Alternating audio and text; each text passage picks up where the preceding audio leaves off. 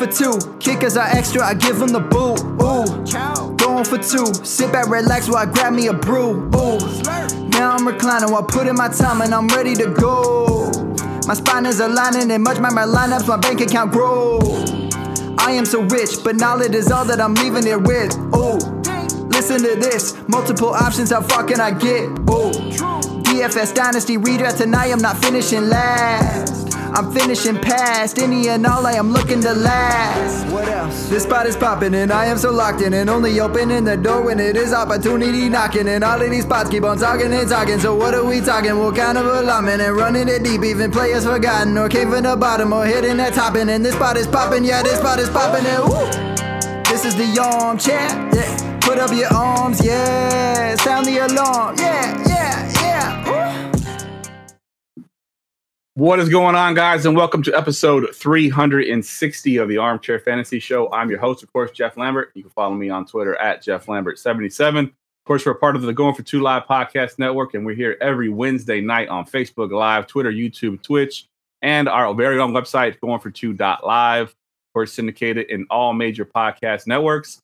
Uh, if you are on YouTube, please hit the like and subscribe button. Helps us out with our with our algorithm, uh, so you can see us more often.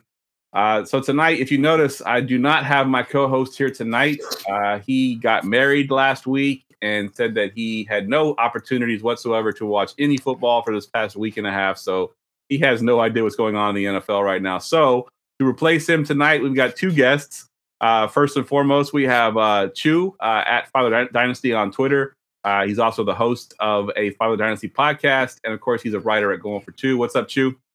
What's up? Psyched to be here, and I'm glad he has not watched football because I'm pretty sure his new wife would kill him if he did. So, yeah, exactly.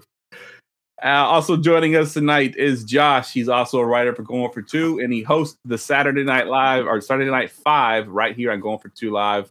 Uh, and you can find him on Twitter at Rotonaut. What's up, Josh? Hey guys, I'm happy to be here. You know, I hope I can host Saturday Night Live once. That would be cool. Yeah. Um, but yeah, I will say you got it's a lot better looking room today with Ryan gone. So yeah, the the the uh, the attractive meter went up for sure. All right, uh, real quick, guys. Just give I'm gonna give y'all a quick brief moment to talk about uh, you know what you do in the fantasy space. Uh, we'll go to you first, Josh. Yeah, so I'm about for the last little bit. I've been working a lot, so now I'm about to start get back into doing weekly rankings. Um, I do that. I also have dynasty rankings that I keep updated. Uh, me and Brian, another guy going for two, a good friend of mine, we have a show on Saturday night at 7:30 called Dynasty Saturday Night at Five. We break down different topics into five topics. We discuss it, debate it, and it's fun. So hoping to get the activity back up. Good stuff. And shoot.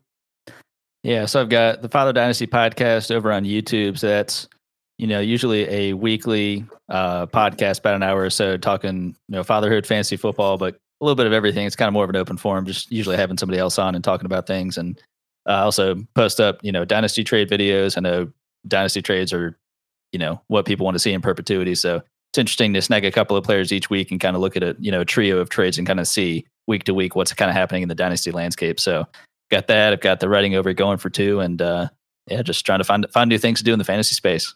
Good stuff. All right, guys. As always, the show is brought to you by Underdog Fantasy. You check out their best ball leagues, huge tournaments, private leagues, and pick'ems, which we'll do tonight on the show. Uh, they got it for every major sport. Use our promo code GF2.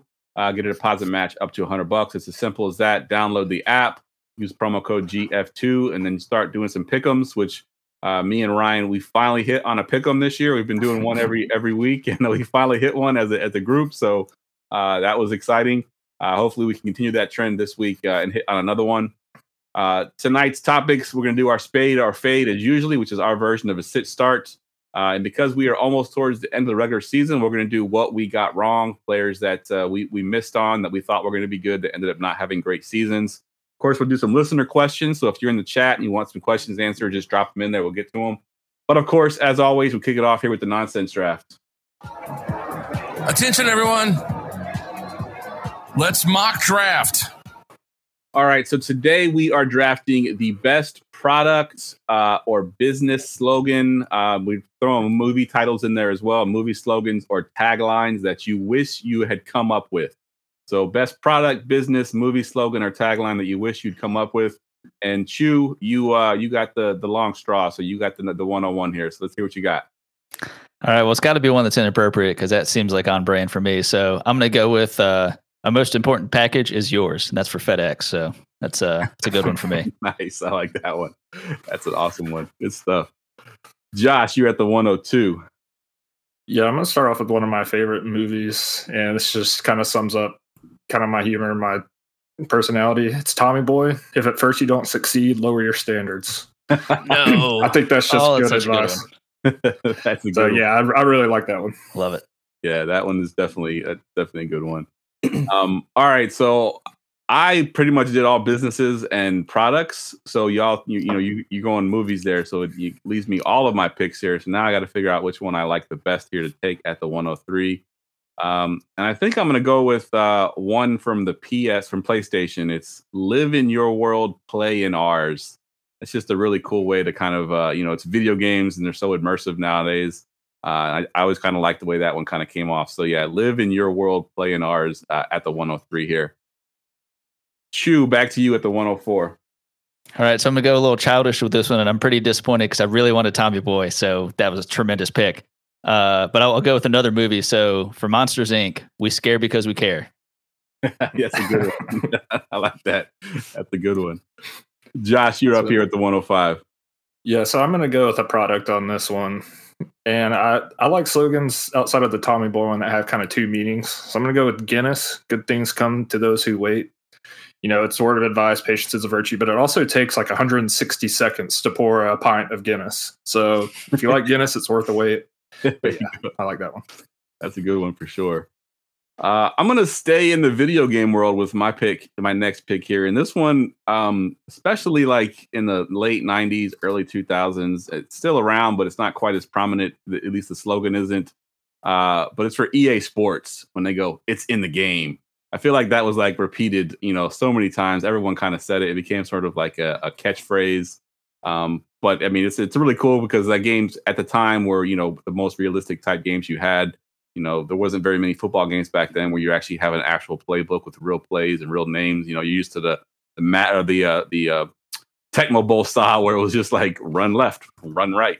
Um, so yeah, I think Madden uh, was one of my favorite games growing up. So it's in the game was one that stuck with me. Chew, you got the 107. See, uh, I got to go with a with a food one here, so I'm going KFC. It's finger looking good. That's a great one. That was on my list as well. Yep. Yep. Good good pick. Good pick. Josh, your last pick here at the 108.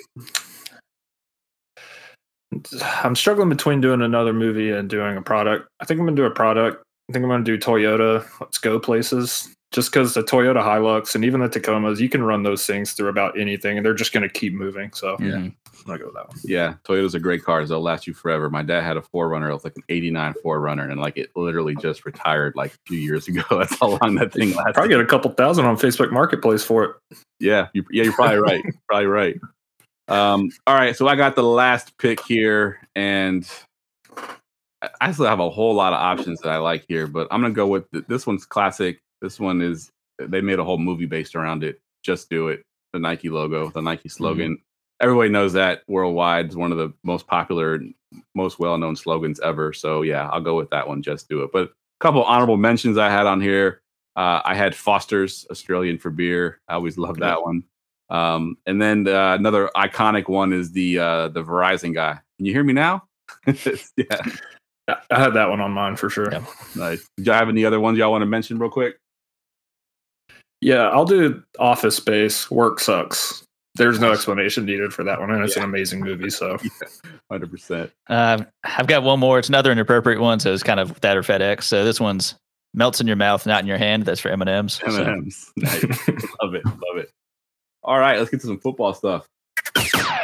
News and notes from around the league.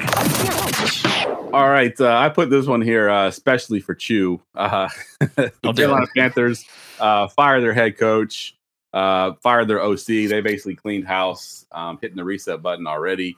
Uh, just in general, what are your thoughts on the move? Do you like the move? And then from a, a perspective of fantasy, do you think it does anything for the rest of the season in fantasy? Does it improve anybody? Does it, you know, does it hurt anybody? Well, the problem at this point, this deep in the season, is mean, Bryce Young is beginning getting used and abused uh, throughout the year, and it doesn't help that certainly in the last couple of games, the offensive line that already wasn't performing up to up to snuff has now gotten decimated by injuries. So at this point, whoever they're going to put in there, whatever scheme they're going to run or tweak, which at this point, I don't know that you can really install a brand new scheme in the middle of the season. I don't, I'm not, you know, I'm hoping there's maybe a couple of bright spots here and there, but at least for fantasy, you can still hope that Adam Thielen's going to be a target hog because he and Bryce have a good, uh, good connection. I know I went to see the uh, Panthers Texans game in, uh, in Charlotte, and even being able to see that game live, you could see how he just continued to zero in on Thielen. It was almost just like, I'm not going to look anywhere else. I don't care if Thielen's open. I'm just going to throw it to Adam Thielen. And, you know, the running game has been, you know, Chuba Hubbard's been somewhat of a bright spot, but the fact that I have to say that out loud makes me feel pretty gross. Uh, so I'm hoping for, you know, a little bit of upward momentum, but I'm just looking on the next season at this point. Yeah, it was, it was kind of surprising. I thought, you know, firing the head coach at this point in the season, it just seemed like it had no benefit. Now there there's probably some things going around behind the scenes that we don't know about um, that might have contributed to it, but from the, from our perspective, at least, it didn't seem to make a whole lot of sense to me. Um, anything that you see from this, Josh, that could either benefit fantasy owners or or, in, or other players that you're no longer interested in now because of the change? The main thing I'm monitoring with this is the running back usage. I don't know what's going on with Miles Sanders or why he wasn't on the field as much, but I mean Hubbard's been fine, but I I just wonder if this will that'll change the touches touches touches at all, and Miles Sanders might be relevant at least as like someone on your bench that you can throw in in a bind. Yeah, assuming you didn't already drop him because uh, he's been mm-hmm. pretty bad, but um, he's definitely been good. So I mean, the, the, the talent is definitely there. It's just a, you know the offensive line, like, like Chew mentioned, is not good, and uh, Chuba Hubbard for whatever reason has been able to find more room to run than than uh, Sanders has for sure. Yeah. We'll stick with the running backs here, and of course, uh, we didn't know it in the game, but uh, after the fact, they announced that uh, Jonathan Taylor's going to have a thumb surgery. He's going to be out uh, two to three weeks. Um, I'll go to you first, Chew. If you're a Jonathan Taylor owner, what are you doing with this news? Hopefully, you you held on to Zach Moss, but uh, you know what what what are you doing with this news here? Are you going to try to? you can't really move him because it's past the trade deadline. Probably, you probably just stuck holding them until the playoffs, right? Yeah, I mean, it really doesn't help with it being two to three weeks at this point. If you're a Jonathan Taylor owner and you're either hopefully you've already locked the playoffs, or maybe this week you can lock them, and I would assume a lot of people that are Jonathan Taylor owners do have Zach Moss. Hopefully, you didn't drop him after Taylor came back because even once Taylor came back, Moss was still getting pretty good usage uh, in those first couple of weeks there. So you have to hold him. You can't drop him. You can't trade him. It it just sucks at this point in the year that you're having to hold someone that's injured that you know you can't move, but that you know will be tremendously useful when he comes back. But even when he comes back, could it be like when he came uh, came back from uh, uh, earlier in the year? Is it going to be still a Zach Moss, Jonathan Taylor 50 50 split? And then you're going to be really furious at that point in the playoffs doing that. So yeah, it's going to be it's going to be dicey, especially if you do own Zach Moss because you can't play both of them, right? So you're going to have to pick one or the other. Do you do you play Zach Moss or do you play Jonathan Taylor? I'm assuming you play Taylor and just hope that he comes back, you know, fully healthy. But I'd be frustrated as hell if I play Jonathan Taylor. He gets six carries and Zach Moss goes bananas on my bench. That's for sure. what about you, Josh? What are your thoughts on the situation here? Yeah, you just like you said, with the trade deadline gone, you hold him. Dynasty, you're still holding him just because he's the better back there, and that will prevail. But it's just really unfortunate, especially if you're like in the middle trying to fight for the playoffs and you don't have Zach Moss, and now you're, you know, you're like six and seven, or you know, right there at 500.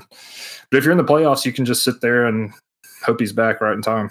Yeah, Speaking of back right on time, Justin Jefferson is finally off of IR. Um, he's coming back. His bye week is this week, so you can't play him this week, obviously. Uh, but luckily for most of us who have a week, you know, I think week 15 is the playoffs. Uh, you're going to have him for the playoffs. Uh, I'm assuming you plug him right in, right? Right, you? You just you plug him in no matter what, right? You do, but this honestly couldn't be a worse time for him because you see Kirk Cousins go down. They trade for the almighty Joshua Dobbs. But then at this point, they're going into a bye with Josh Dobbs throwing four picks. Is it going to be him, Jaren Hall? Is it going to be Nick Mullens, who I think is on the team now or on the practice squad?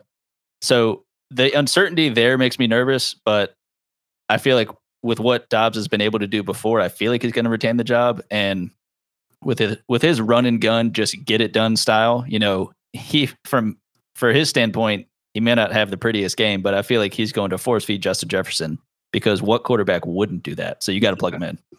Yeah. Are you in the same mindset, Josh? Yeah, you plug Jefferson in, even if it's Nick Mullens or someone else, they're still going to go through him and Hockenson. And honestly, with Dobbs not being the best deep ball thrower, I mean, Justin Jefferson's making that catch Addison couldn't. That was a terrible throw, but he can make up for deficiencies with throwing just because he's so good and gets so open. So, yeah. So let me ask you this, Josh. Uh, Jefferson, you're, you're playing Jefferson. Let's say you're an Addison owner. Uh, can you still be comfortable starting Addison, knowing that now you got Hockenson still in the mix? You can have Jefferson there. Addison becomes the third wheel.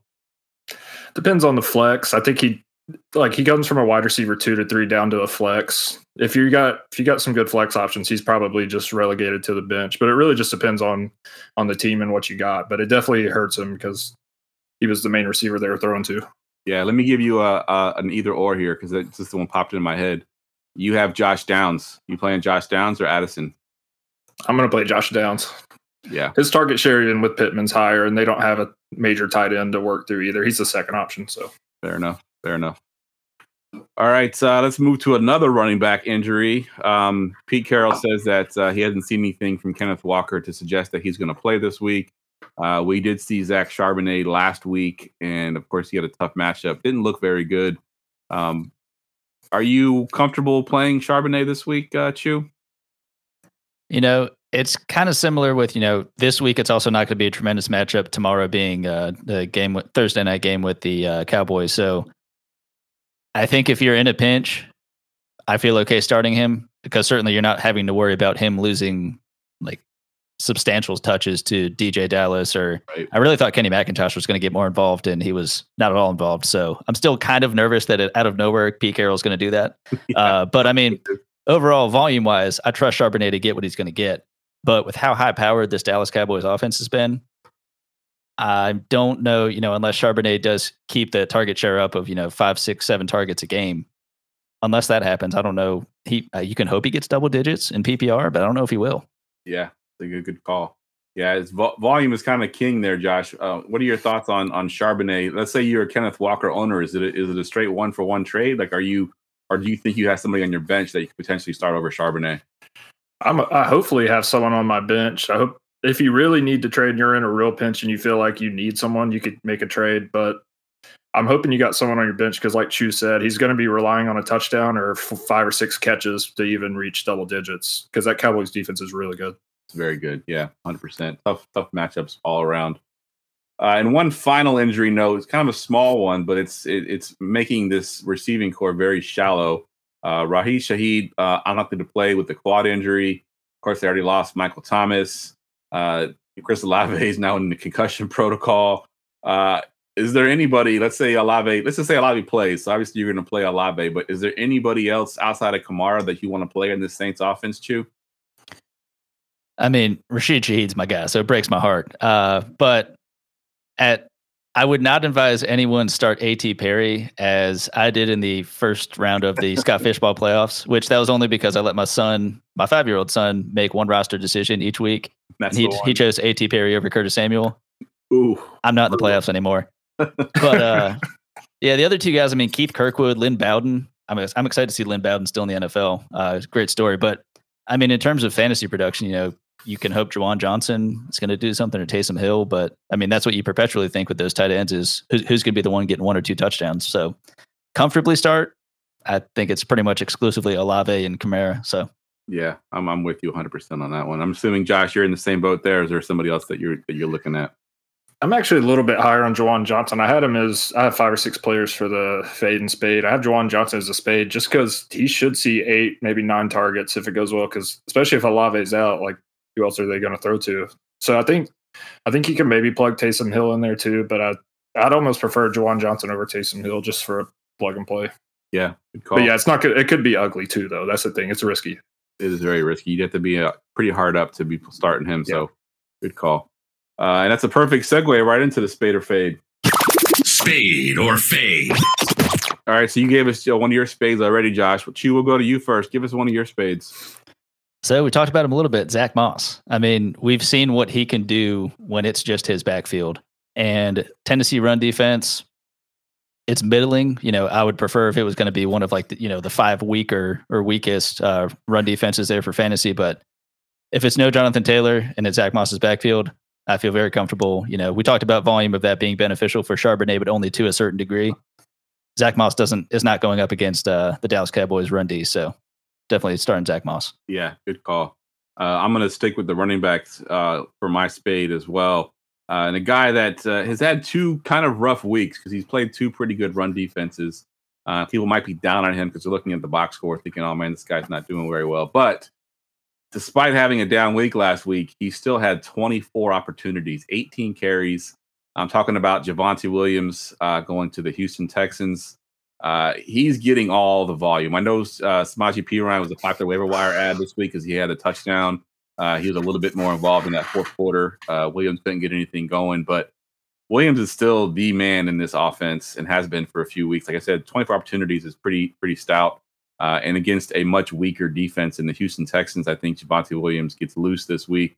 Uh, and I think if you know if if Perine hadn't or uh, Perine hadn't vultured that touchdown, we wouldn't be talking about this because it would be Javonte Williams get that touchdown and he'd have been fine. Because I think he had 18 carries, 65 yards, add a touchdown to that plus the couple catches that he had, and he's good to go. So he is uh, he's one of my spades for the week, Javonte Williams.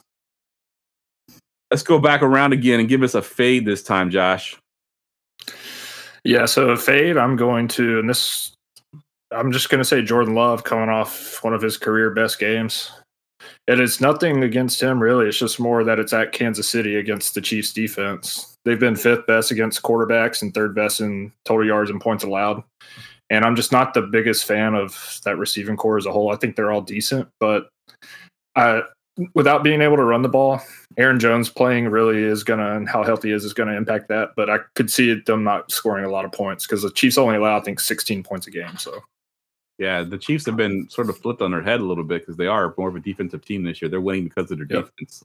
I know Mahomes, exactly. Mahomes things still, but his receivers aren't very good, and that defense is a lot better than people want to give credit for, for sure. Chew, what you got for fade? So I'm sure no one was incredibly excited about this person to this point in the season anyway, but definitely fading Drake London.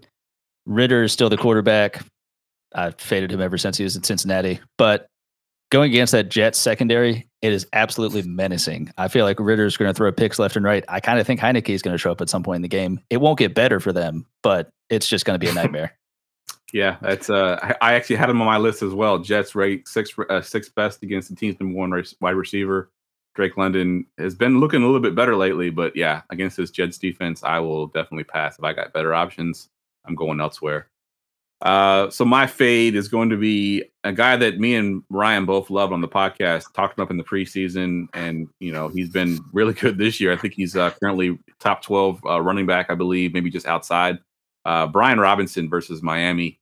Uh, Miami's run defense is actually surprisingly good. They're fifth fewest points allowed to running backs. Not to mention, I think Miami kind of runs the score up here, uh, and I think it's going to kind of force them to go away from the run a little bit. I know Robinson's been involved in the passing game, but he's not really a pass catching running back. He's more of a guy that kind of benefits from a few dump offs, uh, which he may still get. Uh, but overall, if I got better options than Brian Robinson, uh, I'm looking elsewhere because I don't, I don't think he's going to have a great week this week. Uh, let's do one more spade. Uh, we'll go to you first this time, Chew. Well, I guess I'll piggyback off of what you just said, and my spade is Tua Tagovailoa. So I know he's coming off of his worst fantasy performance of the year, and who better to play than the Washington Commanders defense? I mean, the only thing that this team really had going was that front seven, and then they traded, traded some of the best parts of it away, fired the defensive coordinator, which I do think was probably necessary.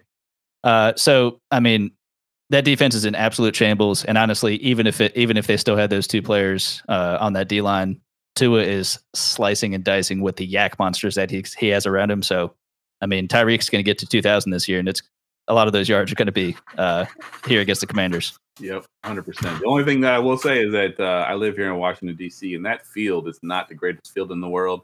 Uh, so it will slow down Miami a little bit, but I do think that they're still going to score plenty of points, and Tyreek Hill's still going to do his thing. Yeah, uh, agreed.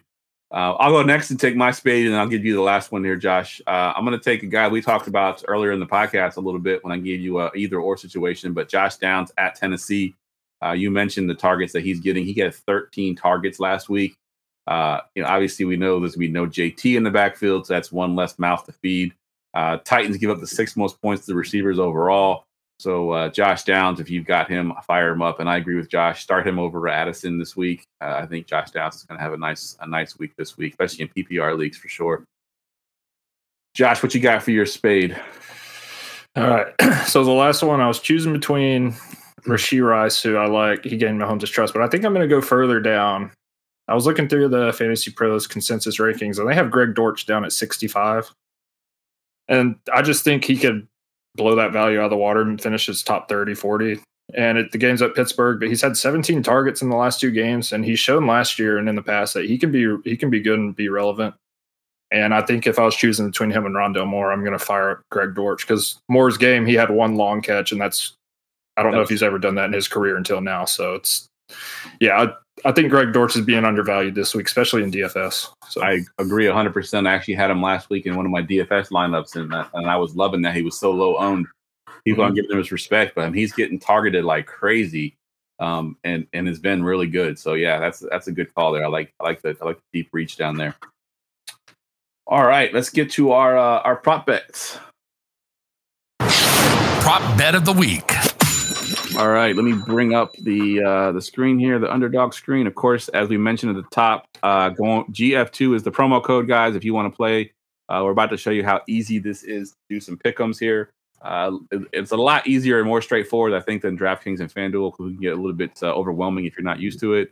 Uh, this is pretty much straightforward here. So uh, we'll go to you first, Chew. Give us uh, give us your uh, your prop bet here. So Geoff, I know you don't love kickers, but I do love a good uh, kicker prop bet. So if we want to go ahead and uh, go with Cowboys kicker Brandon Aubrey, and What's his uh, I'm gonna what's his line there? so he's got one and a half field goals made. I'm I'm thinking the over One and a half field goals made. Yeah, I, I- that's a good one. I like that one. because they have the extra points at three, and I'm pretty nervous about that. If they had it at two and a half, I'd go over. But Yeah, uh, one and a half. Yeah, I, I agree 100. percent That's a good one. And we typically don't do uh, kickers on here, but I like it. I like it. I'm all about winning some money, so I don't care. If kickers gonna win some money. Let's do it. Geoff, if we've had that bank account, I think you might be a kicker fan after all. yeah, exactly. all right, Josh, what you got for yours? Yeah, so you you talked about uh, him as a fade, but I'm going to go Brian Robinson over on his receiving yards prop. I think it's set at 12 and a half. All right. And I mean, in the last three games, he's had 119, 59, then 11 yards. The 11 might be closer, but even then, it just takes one reception to break over that. So Yeah, one screen one. pass, one dump off. So, Yeah. especially in a game, they're going to be playing from behind. yeah, there's gonna be tons of It's passes to questionable go as well. around. Mhm. Yeah, 12 and a half. That's that number's pretty low. I like that. I like that a lot. Um, oops. And I'm gonna go to a guy that I had as a spade. Uh, I mentioned Javonte Williams. I think his rushing yards is way too low for a guy that's going to get 18 to 20 carries. Uh, his rushing yards is set at 58 and a half. I think he absolutely smashes that. Um, so I'm going to go higher on Javonte Williams at the 58 and a half. To recap here, we've got Brandon Aubrey, the kicker from the Dallas Cowboys, going higher than one and a half field goals made. We have Brian Robinson at uh, higher 12 and a half receiving yards, and Javonte Williams higher 58 and a half rushing yards. Let me drop my $5 on there just to show you how easy it is to submit. And that's it.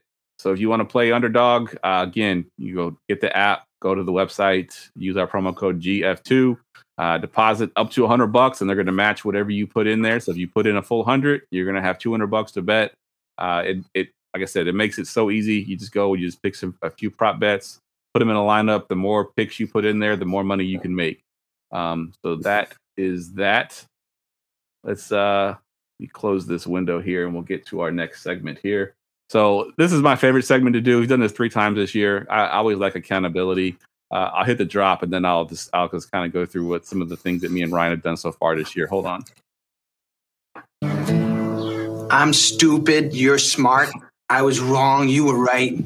You're the best. I'm the worst.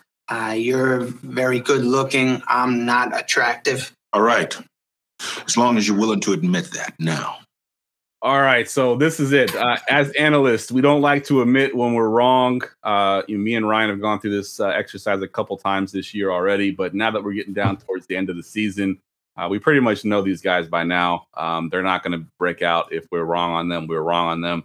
Uh, and uh, Chew, I'll let you kick this segment off here on give me one of the players that you were wrong on. Well, right when I saw that we were talking about this, without even looking up stats, I can I knew that I needed to put Rashad Penny in here. This man broke my heart this season. He has what six touches yeah. to this point in the year. I mean, at a certain point, even as we got through the season, I was like, oh, maybe they're keeping him fresh. And once it gets a little colder outside and they really need to ground and pound, they're going to play him. He's done. He's dust. I don't. I, it's not going to happen. So I was wrong. Yeah, that was a that was interesting, right? Because they didn't they, they he was a free agent and they wouldn't sign him? It was a cheap deal, but it was still like, all right, well, you guys are always saying running backs are cheap, so you just bought a cheap running back. That's fine. Yep. So not even given but, an opportunity, really. You said six touches is all he's had all season. It's just absolutely yep. insane. Yeah, that's a that's a good one. Josh, what you got?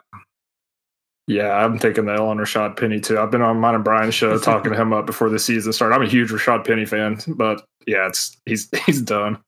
Um, I'm going to start with one of my guys I was highest on, Jerry Jeudy. Uh, you know, I was kind of down on Russ in the offense, but I also thought he was a lot better than Courtland Sutton, but it just hasn't shown to be that way. I don't know what's going on behind the scenes. There's been some things with Steve Smith, some other distractions going on, but he's just been pretty terrible for fantasy, especially where I had him ranked coming into the season. So I took a big L on that one. Yeah, Jeudy was one of the ones that hurt me as well because he plays sort of like the same position that Lockett plays, and we saw over mm-hmm. the years how how Lockett and Russell Wilson connected, and I kind of envisioned that same sort of player with Jeudy, and it just never happened, even with the new coaching staff and everything else. And Courtland Sutton's been sort of that guy, hundred percent. All right, I'm going to go with a guy that I think still has a good career ahead of him. He's made some of the best best catches you will ever see. Unfortunately, just not making enough of them, and his quarterback has a lot to do with it. But uh, I'm going with George Pickens. Uh, is currently the wide receiver 37. I, I had him, uh, I think, pretty close to the top of my uh, receiver twos. I had him like 15 or 16, really high up there. I thought he was going to break out this year. I thought uh, Kenny Pickett would have a you know sort of a mini breakout season and be able to support both Pickens and uh, Diontae Johnson. Uh, it's been absolutely trash there. I think firing uh, Canada definitely helps out a little bit. Maybe we'll see a little bit of a of a of a flourish towards the end here, but um, Pickens broke my heart. I really thought he was going to be like an alpha receiver and was going to actually smash this year. And the fact that he's sitting at a flex spot right now, not even a receiver three, uh, it kind of hurts. So Pickens is my player that I got wrong. We'll go back around again, Josh. Give me one of your uh your other players you got wrong. Yeah, I'm gonna go with um, another receiver, and there's still hope this season because there has been flashes. But Jahan Dotson, when uh, I thought, you know, I was pretty high on Curtis Samuel, but I had Jahan Dotson over McLaurin and Curtis Samuel coming into the year, and it's he's been the third option. So I've just he's still had some good games. I think he's still going to produce going down the stretch. But for Howell to have so many passing yards, I figured Dotson would definitely be a lot higher than he is. Yeah, me and Ryan were both on uh, high on Dotson as well. Actually, he made the show. I think the last time we did this segment because we we thought he'd had that breakout, and then he had a couple couple games in a row. Like, okay, it's happening. Here it is, and then he went right back to doing nothing again. So it was it was frustrating to say the least. Yep. Um, I'll go next here, and we'll let you go last. Uh, and I'm going to take a big L on this one. I even put a tweet out just recently, uh, kind of kind of uh, owning my L. Uh, I was very vocal about hating this rookie class. I, you know, and I'm going to lump all of them in together. Now, obviously, we know the Bijan Robinsons, and we knew that some of those players are going to be good. But as a whole, I did not like this rookie class at all. I traded a lot of my picks away uh, for next season. I was poo pooing it, saying it's not really going to be a good class. And here we're sitting, and I think Ryan McDowell actually took my tweet and put it in his article, uh, and actually was talking about it in the article. And I think he said that the last time that this has happened was in 1998 when we have six rookies currently ranked in the top 10 in fantasy points per game. Uh, it hasn't happened since 1998. So not only did I take an L on rookie class being good, I took a huge L. it's one of the best rookie classes that's ever come out. Uh, so yeah, just, you made history. Yeah, in history, exactly. I started playing fancy football in 1998. So the last time this has happened when I first started playing fancy football. So uh, yeah, big L for that one. But uh, this rookie class has been absolutely amazing and it's fun to watch. Uh, but yeah, I definitely was wrong about this rookie class for sure. Chew closes out here. What you got? Uh, probably not an exciting name, uh, and certainly not exciting for me anymore. But Mike Gesicki. I really thought he was being atrociously used towards the tail end of his time in Miami, and I thought it's New England. Who else is Mac Jones going to throw to? Little did we know Nobody. who's even going to be throwing Yeah. to anyone else. Uh, at this point, I don't even know who the quarterback's going to be. But Mike Gesicki, I really thought that uh, they were truly going to use him in the way that you know how he had thrived earlier in his career. They just haven't. He, I mean, his target volume, the high, highest targets he's ever gotten uh, in one game, I think, is maybe four, and that I don't think was repeated at all.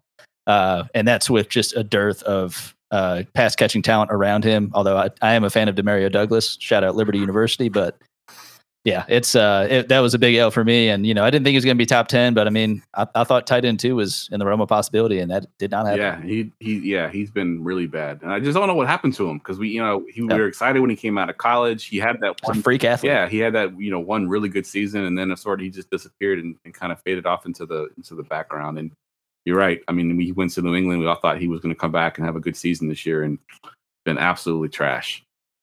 I'm just waiting for Dalton Kincaid to follow that same career path. Ew.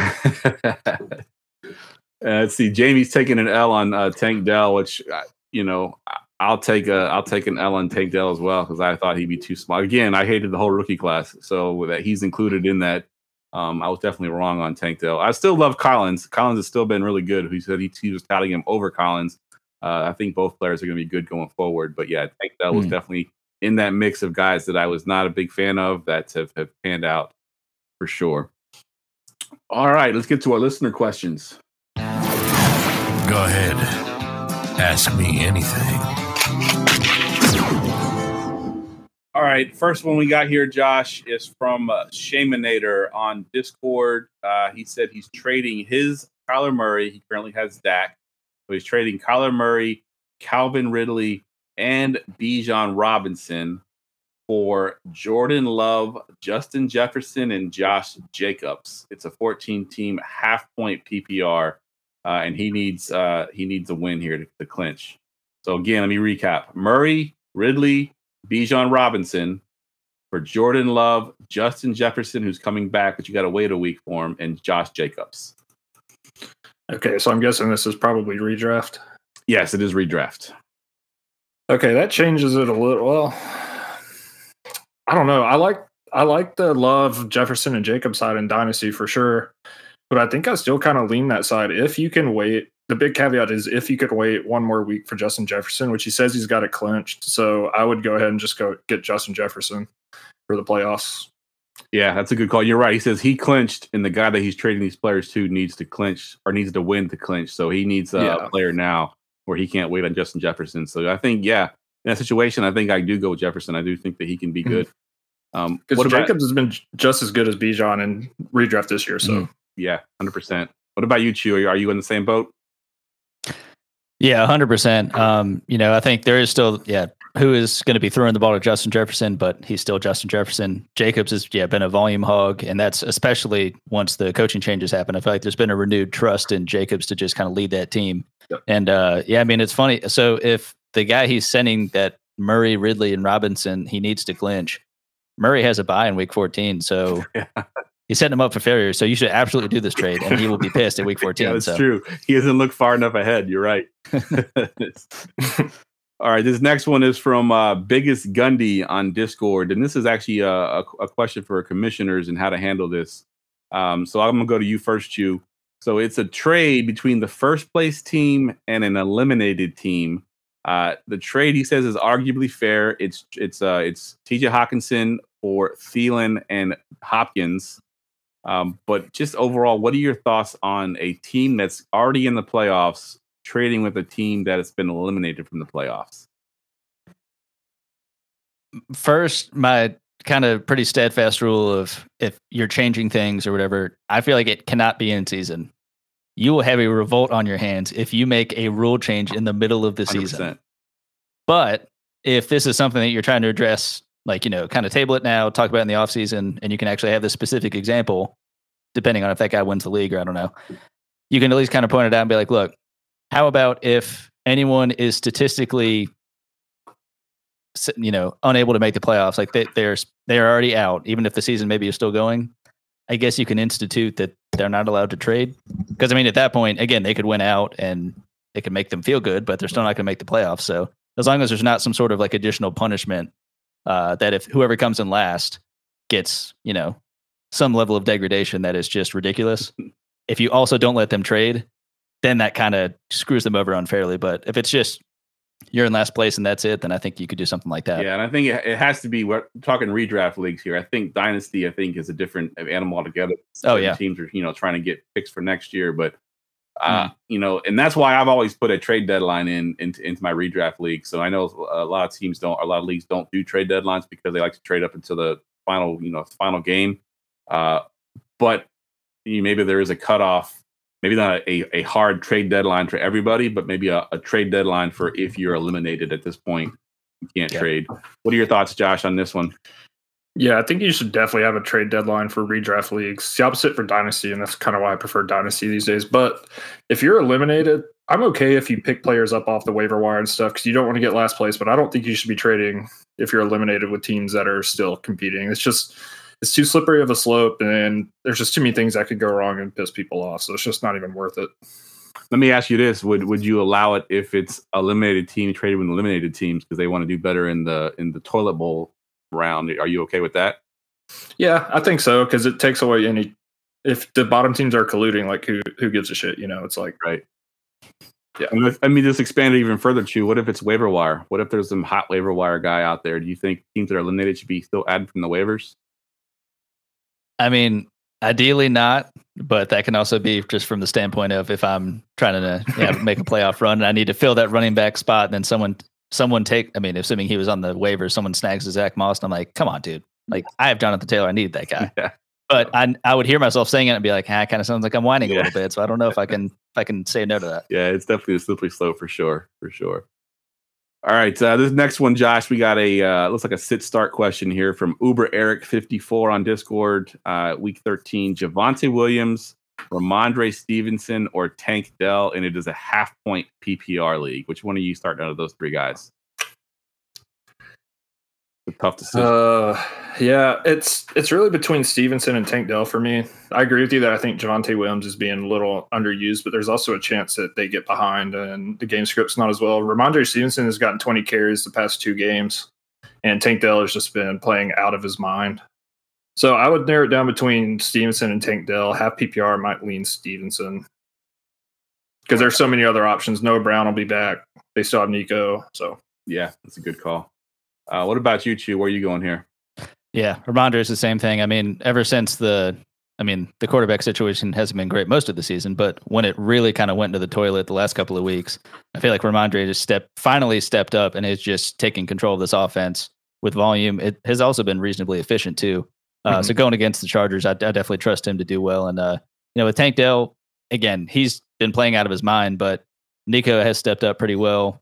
Yeah, Noah Brown is getting a wild amount of targets, uh, which I love to see. I did like him in Dallas. Uh, and yeah, Javonte, I'm a I'm a Jaleel McLaughlin fan, so I don't think he's ever going to take his job. But I always worry, you know, siphon off a couple target here or there, and you know, is Javonte going to get enough? I'm not sure. Fair enough. I'll s- I'll say Dell's the ceiling player. Stevenson's a floor play because Dell could go off for thirty something points, but Stevenson's probably going to get you fifteen to twenty points. Yeah, that's a Yeah. good call. If you are if you need the ceiling play, go with Mhm. Tank Dell. I like it. All right, uh, the next one here is from Dry Toast, uh, and I'll start with you, Chew. Uh, so Lamar Jackson's on his bye week, so he's got to decide between Jordan Love, Russell Wilson, or Matt Stafford, and it says full PPR, which doesn't matter in the situation. But so Jordan Love, Russell Wilson, or Stafford as your starter for Lamar Jackson. So there's not going to be any trick plays where they catch a ball. I, mean, I guess there could All be. right, all right. Let's see. Uh, I would go Russell Wilson. Uh, I didn't. I never felt like I would say that, given how last year went for Wilson, and even to this point, I, you know, I feel like just checking the standings and seeing how well he's done, it's still kind of in disbelief of like how how is this happening with the Broncos right now? Uh, but you know, they're playing the Texans. Uh, I do trust Russell Wilson to. I mean, he's another decent floor play. I feel like he's going to get at least 15 fantasy points. Jordan Love is someone who I I would want to play, given how well he's done recently but I'm just really nervous about uh, about that matchup. So, and Stafford, it's kind of like a Russell Wilson situation in terms of I hope the floor is good enough, but I don't like his matchup as well as Russell Wilson's. That's kind of just where I cut it. Yeah. Are you in the same same boat there, Josh? I saw you nodding your head a lot. Yeah, I, I never thought I'd say it, but I'm going to choose Russell Wilson. I was pretty low on him coming into the year, but that's going to be uh, that game's going to be a shootout, I think, or it has a chance to be. At least each team scoring over 20 points. So yeah, I, I like Russell Wilson out of those. Yeah, I'll sweep it. Russell Wilson for me as well because you're right. I mean, he's there was a TikTok that I saw today when they were one in five, and they showed all the haters kind of talking about how bad they were. And then it showed them they were two and five, and it kept showing more comments about how bad they were. Then they were three and five, and then four and five, and you know now they're six and five, and they're like, "Whoa, shit! This team is actually doing pretty good." like, where the hell did they come from? But yeah, he's been playing so much better. So yeah, I agree. All right, let's do. Uh, we got two more here. We got one from Nick twenty three eleven. So he said he just lost JT. Uh, the Zach Moss owner is willing to trade him if he gives up Terry McLaurin.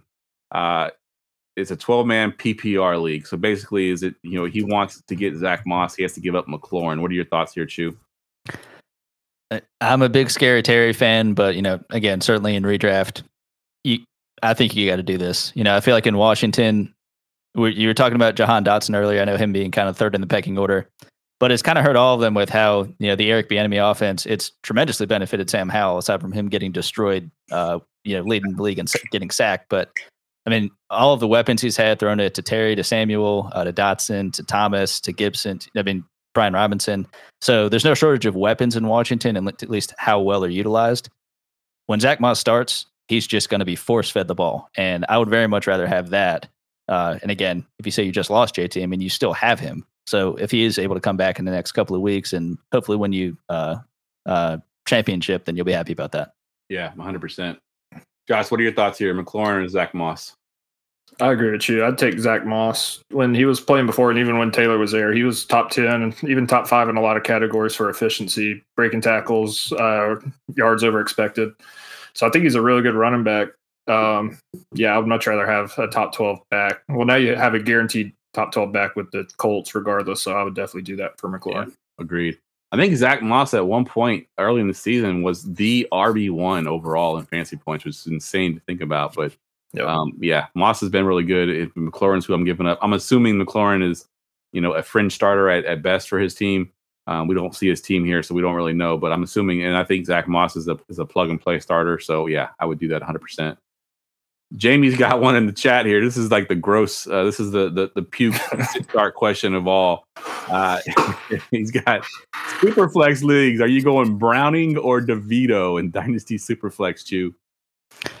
Well, you know, just to stay true to my uh, my family is from upstate New York. You got got to go Tommy DeVito. He's a mama's boy. You know, I'm sure he's getting his laundry folded right now. He's getting himself a nice meal in his belly. He's ready to play. So I'm going Tommy mm. DeVito.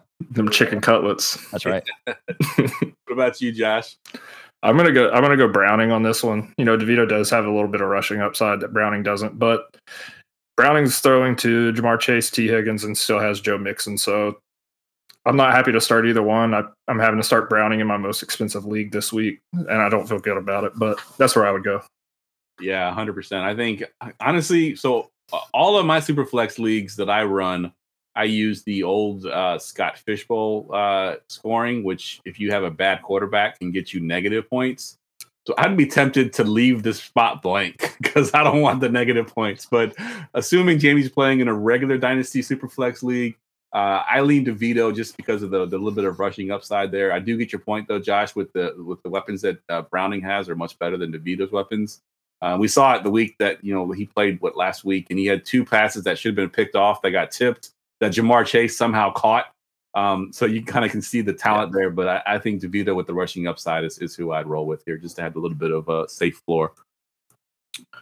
And we got one more here from the show sheet. Uh, this one is from uh, Ruru on Discord, 10 man PPR. Uh, basically, straight up here Nico Collins or uh, a Puka Nacua. Who you got here, Chew? I was going to take my dynasty hat off. Whenever I see a trade, I'm like, wait, oh, let's redraft. Okay. uh, you know, at this point in the year, uh, yeah, I don't know the the background of it. You know, who's who's competing? Are you both competing? Has anyone locked it uh, playoff spot yet? But I lean Puka. I know Nico Collins has been going off as of late, uh, but I mean, just looking at uh, what Puka's got, he does have a tough next two matchups against the Browns and the Ravens. But then after that, you know, you've got Washington, uh, New Orleans should be pretty tough, but then you have the Giants. So I'm really like kind of looking ahead to what is the playoff schedule looking like. and I trust that a little bit more than uh, Nico having to share that piece of the pie with Dell and Schultz and Brown and whoever else. So Okay, so you going with Puka here? Yeah. All right. What about you, Josh? I'm gonna go with Nico Collins. Um, I almost I had Puka's name written down for a potential fade if someone took one of mine. And this is obviously redraft, not dynasty, but four of his last six games, he's had seven or fewer PPR points. And I think Kyren Williams coming back and them running the offense through him. I don't know if they're going to keep doing that, but they looked a lot better doing that and actually won. So I, I don't know. It's a there's a chance Puka could score 30 points, but I trust Nico more. Yeah. Now, one thing I will say as a general rule, especially in redraft, that I don't like to do, I don't like shady, trading the same position for the same position because it, Yep. it it ends up being like who do you like more? Essentially, like you're not going to offer a you know a bum for a good receiver, so you're essentially putting Puka and Nico Collins in the same tier, and then saying which one of these guys do you like more. Um, personally, I, I'm on the Nico Collins side. Uh, I like I do like Puka. I had like coming into the season. Uh, Puka has been nothing short of amazing with his rookie season coming out of nowhere. Uh, but I, I truly believe that when all the Texans receivers are healthy, I think Nico Collins is the alpha. I know Tank Dell has been balling out lately. Uh, but if you look, even the the games that Tank Dell balled out, Nico Collins still had more targets than than, than Tank Dell did. Tank Dell just had more of the big plays. But I think Nico Collins is still the alpha in this offense, and this offense is going to be good for a while. And I do think that they go into the into the fancy playoffs here looking for Nico Collins a lot more. So I'll go Nico Collins here, but you really can't go wrong either way. Like I said, Yeah. they're both in the same tier. They both have, you know, they're both target monsters, but I prefer Nico Collins of these two guys. All right, guys, that wraps up the podcast. I want to thank uh, both of you for coming on tonight. Um, I don't know if, if Ryan had a chance to tune in tonight. Probably not. He's a he's a he's a week a week hitched. Um, but uh, again, appreciate both of you guys coming on. Appreciate all the work y'all do over at Going for Two as well. Uh, I'll give y'all a chance here, real quick, to plug your Twitter handle one more time and anything you're working on. We'll go to you first, Chew. Yes, check me out on Twitter at Father Dynasty, um, and of course, check out the YouTube channel Father uh, Father Dynasty. Got the podcast episodes, trades, that sort of thing. And uh, Geoff, shout out to you for you know having me on here as much as you have, and obviously giving me a chance to write for going for two. So I really appreciate it. Yep, love having you, man. Josh, what you got? Yeah, you can follow me on Twitter at Rotonaut, R O T O N A U T. Uh, you can also find my dynasty rankings over at goingfor2.com and tune in on the Going for Two YouTube Saturday nights at 7:30 to listen to me and Brian uh, run our mouths a little bit. It's fun time. I think we got pretty good information in there. So Good stuff. Uh, so I'm going to end it with a, a little bit of bad news. Uh, our last show of the season for the Armchair Fantasy Show is going to be next Wednesday. Uh, it's very early this season for some reason. We usually don't do fantasy playoffs. Uh, so next week uh, would be going into week 15. So it'll be our last week of the season. Um, with that said, we are going to do our annual holiday episode that we always do. It'll be December 20th. Uh, these two gentlemen will be on there as well. Uh, if you've watched it in the past, I mean, I've al- I always open with this line. This episode is not for the listeners. Y'all welcome to tune in and have fun, but we're just gonna be drinking and doing trivia and having a good old time. Uh, so feel free to tune in, but uh, we'll be having that on December 20th. Uh, we're gonna do uh, some trivia. We'll do some fun mock drafts, that kind of stuff. Just a bunch of uh, you know, Jamie's in the chat, so he's a little upset because you know he's a he's a regular to the episodes here. He knows that we're getting ready to shut it down for the season. But uh, on a good note, uh, me and Ryan have been talking. You know, in the past we've kind of uh, glossed over a little bit on the early rookie stuff. So this year we're going to spend a little bit more time on the rookies. So when we get back in uh, in January or early February, we're going to have a bunch of stuff uh, planned for the rookies and getting ready for uh, the rookie the rookie season. And we're going to do a bunch of um, uh, profiles for all the rookies and really break them down. So that'll be a lot of fun. Uh, so you can look for that in the new year. But yeah, one more episode next week. We got Shane Barrett coming on, formerly of Going for Two. Uh, now kind of does his own thing, but he'll be on next week to uh, close it out. We'll probably do some kind of award show as well. Uh, but that is it for this show. For Chew, for Josh, I'm Geoff, and we will see y'all next week.